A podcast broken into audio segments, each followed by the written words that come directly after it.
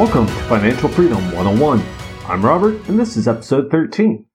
I took a week off during the Christmas holidays in order to focus on just family, but I'm now back with an exciting new episode that is perfectly timed for the start of the new year. Goal settings. During this time, who among us has ever made a New Year's resolution? I'm willing to bet just about every one of us has made one, at least at some point, but very few of us have ever kept them.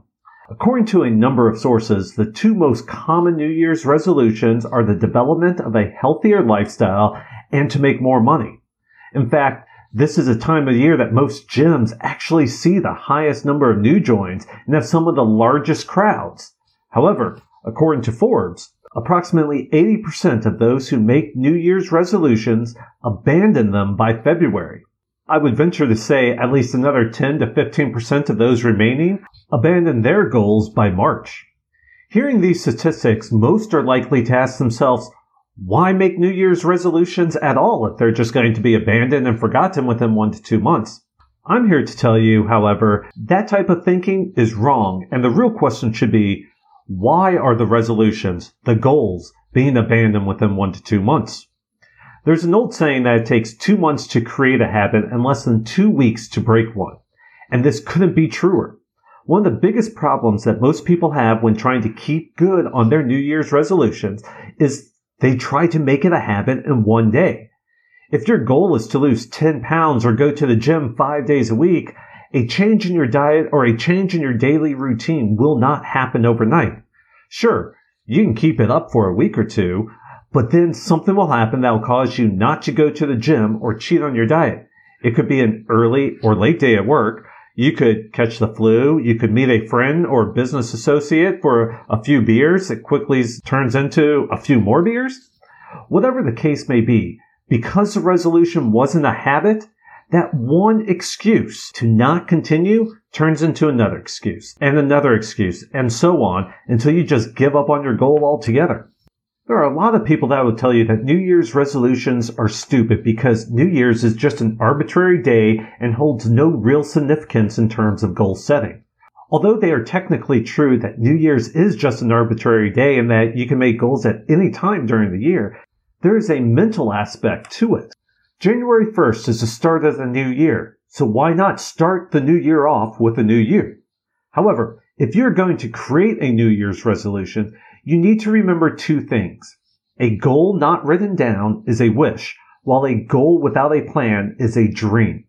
These two little steps are the key to turning your goal into a habit and ultimately accomplishing it. For most, they may talk about their resolutions, but few write it down as a reminder of what they want to accomplish. Even fewer still will actually take the time to draw out a roadmap on how to accomplish their goal. With all of that said, let's look at the first step of writing your goal down and why this is so important. Writing your goal down is much more than simply writing, I want to go to the gym every day, or I want to make more money. When I say you need to write your goal down, you need to really think about what your goal is, why you want to achieve it, and most importantly, when do you want to achieve your goal? Once you have written the goal down, you can then look at it to make sure that your goal is reasonable realistic, and achievable. If your goal doesn't meet these criteria, you are more likely to quit and never achieve what you want to achieve. As this podcast is all about financial freedom, let's look at the example of making more money. This is a great goal to have, but what exactly is more money? Do you want to earn an extra $200 per month? Are you looking at being able to replace your current income? Is the point of making more money so you can take more vacation, spend more time with family, or pay for a child's college tuition? What is the timeline you want to give yourself to accomplish this goal? Is making $5,000 extra per month within the next 60 days reasonable if you are just starting out in a new job or lack the necessary training to get a promotion?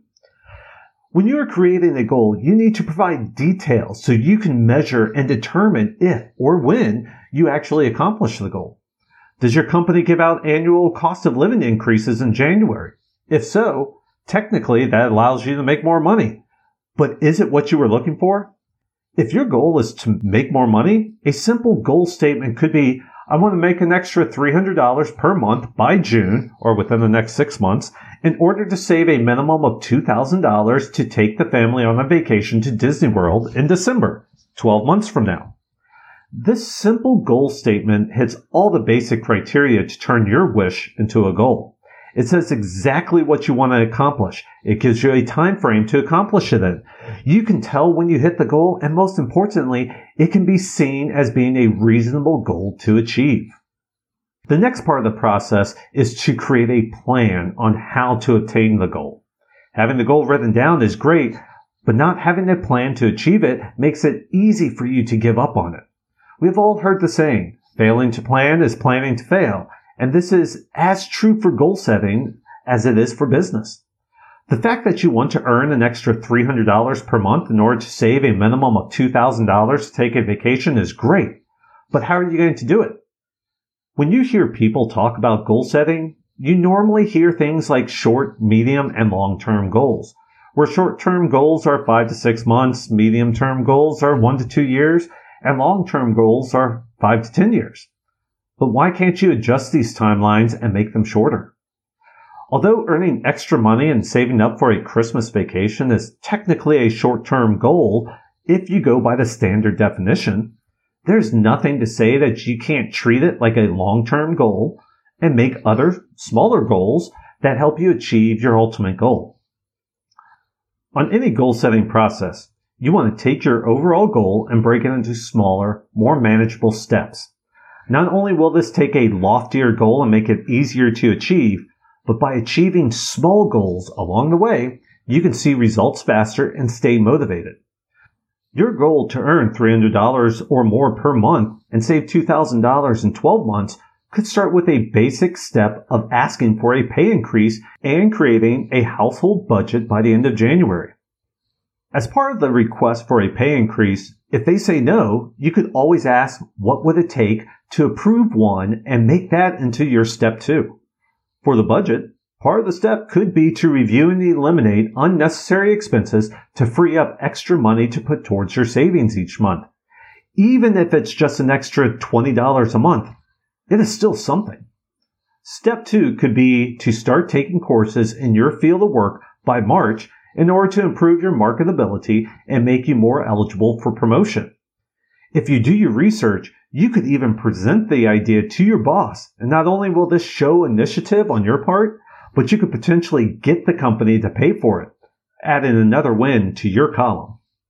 Step three could be to research investment options or investment training courses by May in order to invest that extra money you have found during your budget creation, thereby ramping up your savings. Each one of these steps includes a specific timeline. They include a goal and a way to measure whether or not you meet these goals or milestones. But most importantly, you now have a plan in place that will help you achieve your goals.